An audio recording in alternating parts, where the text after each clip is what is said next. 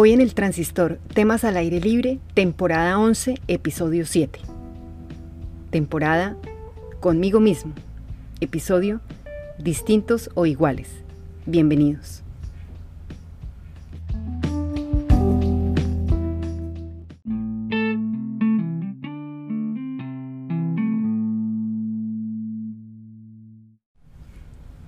Hola, hola, queridos oyentes del Transistor Temas al Aire Libre agradezco que estén ahí conectados escuchando este podcast.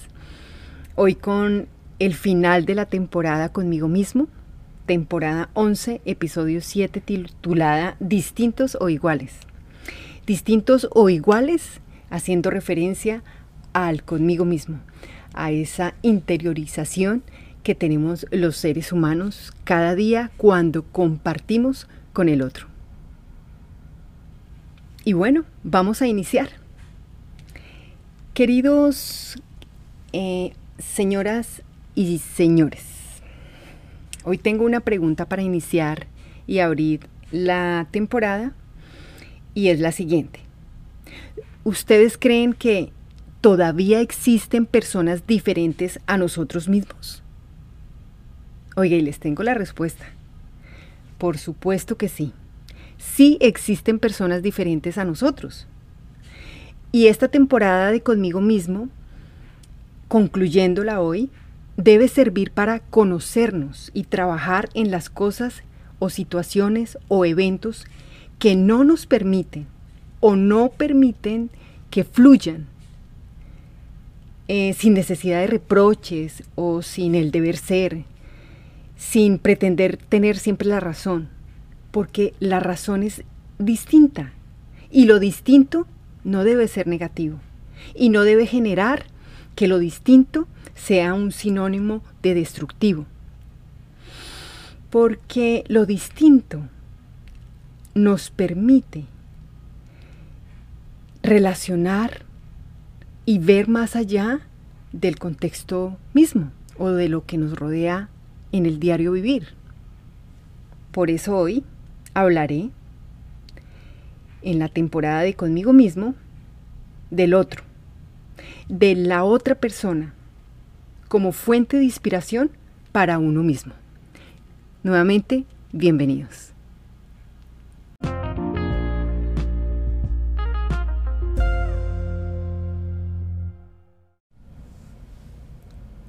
Cuando hablo de diferentes o distintos, me estoy refiriendo a otro tema muy diferente a los rasgos físicos. Estoy hablando de nuestras desigualdades como seres humanos y no desigualdades en que usted es rico y yo soy pobre. No, no, no. A lo que nos hace diferentes el uno del otro. Y esto lo estoy haciendo debido a que, y si no se ha dado cuenta, nadie es igual al otro. Y ese dicho o comparativo de los abuelos o los padres, de que nos parecemos a, a, la mamá o al tío o al tatarabuelo o al tío rico, eso es mentira. Nadie se parece a nadie, porque somos fantásticamente individuos con rasgos diferentes. Y por eso es que lo igual destruye. Sí, lo igual destruye. Porque cuando yo pertenezco a un mismo vínculo social que supuestamente es igual a mis creencias, a mi raciocinio, a mi pensamiento, pues minimiza. ¿Sí? Muchas veces difiere y hasta enferma. Porque no me deja ser lo que yo soy, sino que se vuelve una apariencia para poder pertenecer a un grupo o a un vínculo que lo que me está generando a mí es una interferencia de desarrollo a todo nivel. A todo nivel me refiero a que cuando podemos ver en el otro lo distinto, podemos encontrar que ese distinto me lleva a límites y que por ese mismo motivo de los límites no sigue creciendo la igualdad. Porque la igualdad no significa estar vinculado al mismo criterio de un grupo, llámese como se llame. No, no, no, no. Y ahí es donde no hay igualdad. Como un ejemplo básico, como pasa en las redes sociales, que nos envían mensajes todo el tiempo iguales y que están invadiendo nuestros gustos hasta que nos anulan socialmente, porque nos irradian y bombardean con mensajes de que todo debe ser igual o que todo es lo mismo. Y de que usted y que yo debemos pensar lo mismo, vestir lo mismo, comer lo mismo, andar lo mismo, mm, eh, activarnos de la misma manera, relajarnos de la misma manera. Y, y eso es equívoco. Eso es antinatural. Completamente antinatural. Y, nos, y, lo que nos, nos permite es, es, es como atrofiar esa, esa importancia que tenemos como individuos, al aporte que hacemos con lo que somos a los demás. Y entonces seguimos creyendo que cuando nos vinculamos con las personas o redes o círculos sociales o grupos iguales a nosotros, es porque nos sentimos identificados, porque piensan, sienten, quieren, anhelan lo mismo que yo, supuestamente, que me identifican con mi yo. Y realmente lo que hacen es que nuestros horizontes personales se estrechan y ya no queremos ver en el otro su magnificencia. Lo distinto en el otro produce una transformación en mí. Lo distinto en el otro, cuando lo aprendemos a valorar y a percibir sin dualidad, produce una transformación en mí. Porque la otra persona, siendo diferente, me hace ver o visibiliza lo que me duele y lo que me hace sufrir.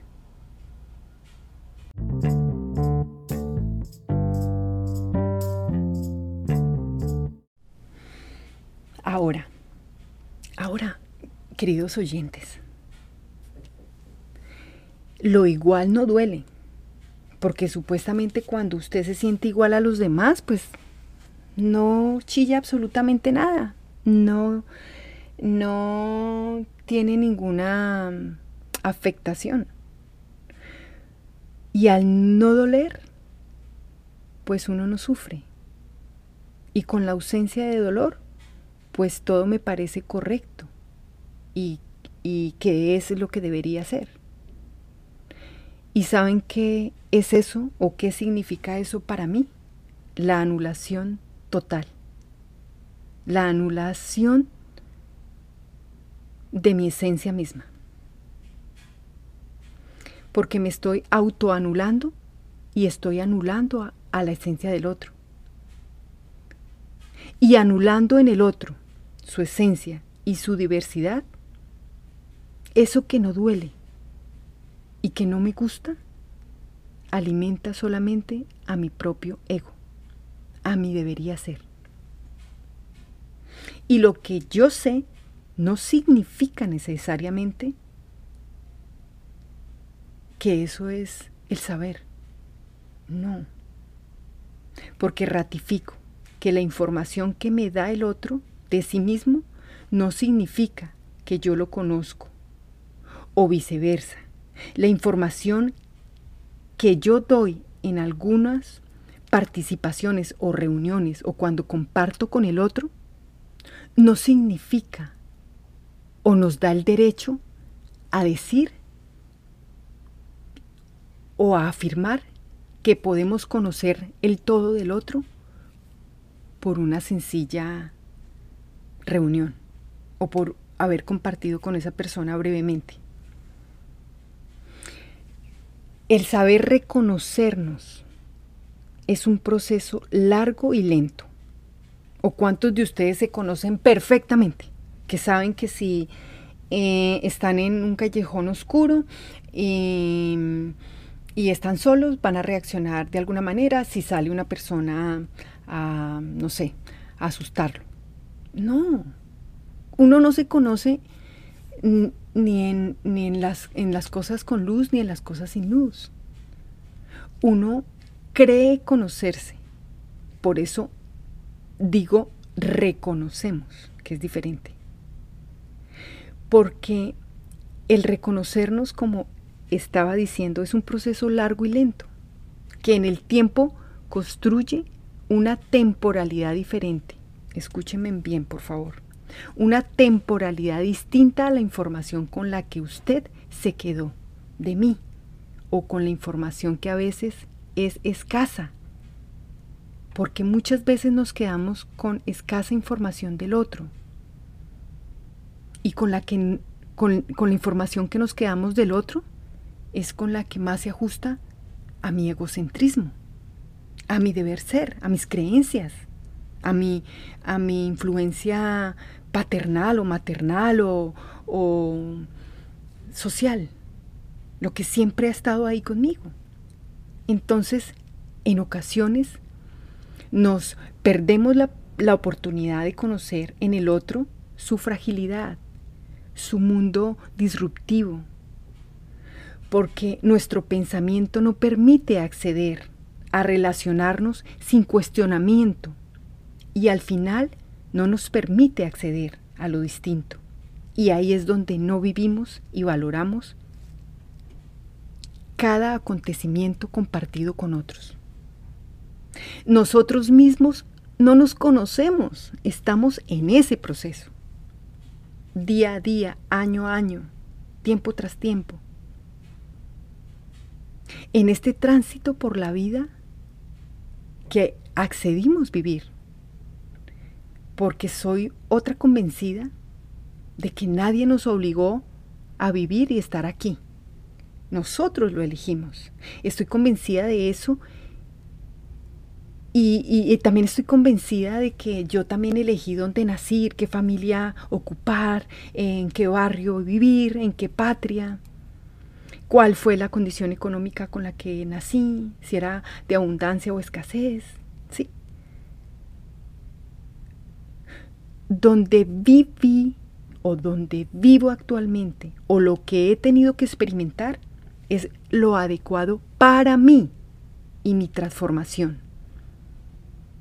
Porque abona a la evolución como ser. Porque para mí la vida no juega los dados. La vida se creó mmm, con algo más necesario de lo que nosotros pensamos que es. La vida mmm, fue creada para que continuamente reproduzcamos y conozcamos y logremos la mejor versión de cada uno. Por eso, ver en el otro no la diferencia, sino la igualdad nos va a enriquecer cada día más porque de eso se trata el poder compartir con el otro. Y el que niegue la razón de que el otro puede pensar diferente a mí, va a estar siempre generando un miedo personal de perder tal vez una retorcida identidad que se incrementa tiempo con tiempo y hace aislar a las personas de la realidad. ¿Y cuál es la realidad? De que existe personas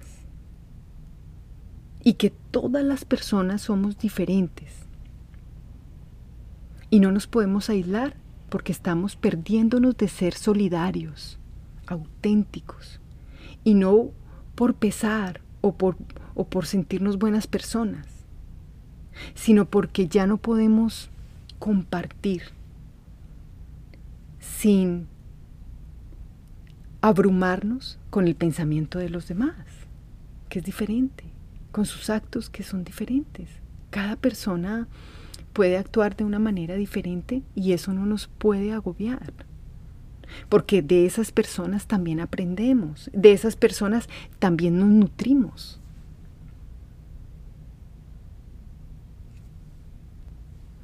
Queridos oyentes, cuando seamos capaces de abrigar al que es diferente a mí, seremos capaces de reconocer que al estar conmigo mismo, aceptándome y respetándome mi propia autenticidad, puedo abrir la puerta de acceso al otro.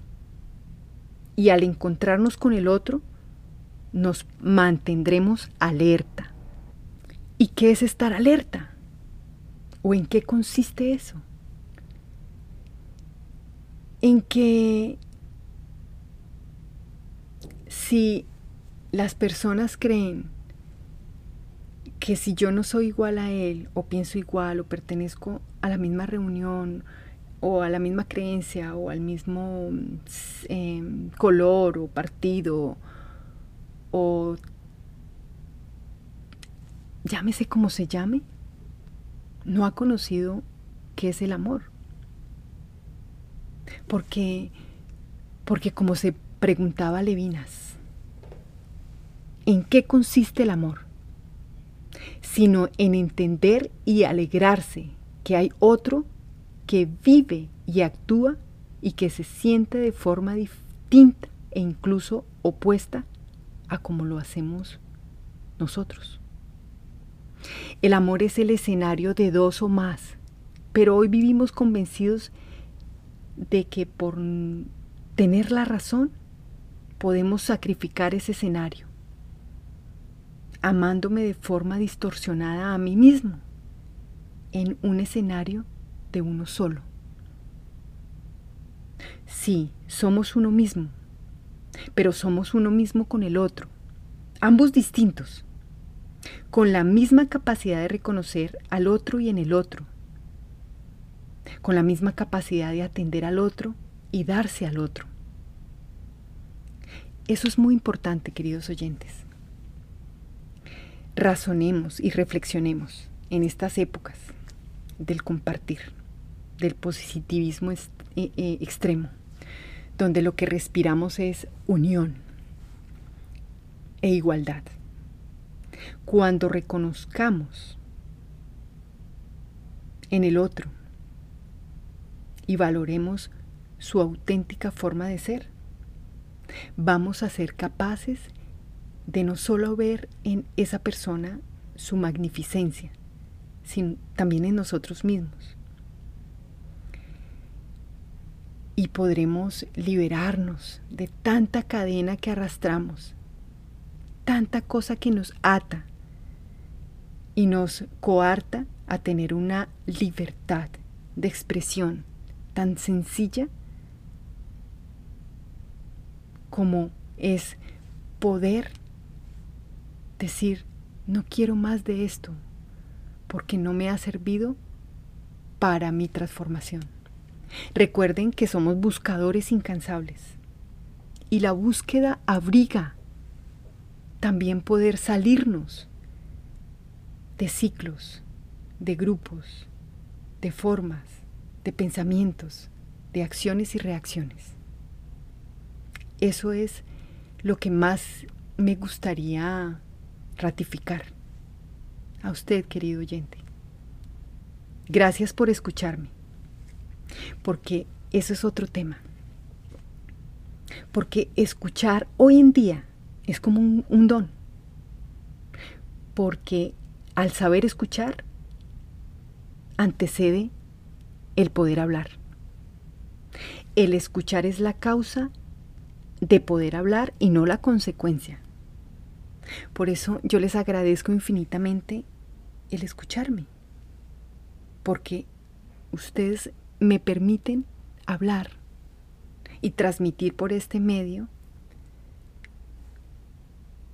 palabras que salen de verdad de no solamente de la investigación y del análisis, sino de la vivencia, de la vivencia, del poder estar en otro lugar diferente a la tierra que me vio nacer, donde lo diversificado es la esencia. Aquí nadie es igual a nadie, pero nos respetamos, pero eh, nos valoramos y no estamos atacando al que no es igual a mí, o lo estamos desvinculando, o lo estamos oprimiendo. Porque de eso no se trata realmente la vida. Escuchar y relacionarse con el otro es como el barrio, es como la vecindad, es como una comunidad, donde esa vecindad o esa comunidad somos todos, somos todos conmigo mismo y con los demás. No privaticemos el sufrimiento mediante las redes sociales. No nos avergoncemos de nuestros miedos. No nos ahoguemos en continuar allí porque así dijo alguien completamente narcisista, como el que dijo hasta que la muerte los separe. No, no, no se debe pasar por alto la relación como carácter social. Las cosas que te pasan son públicas porque somos una sociedad que queremos ser escuchados.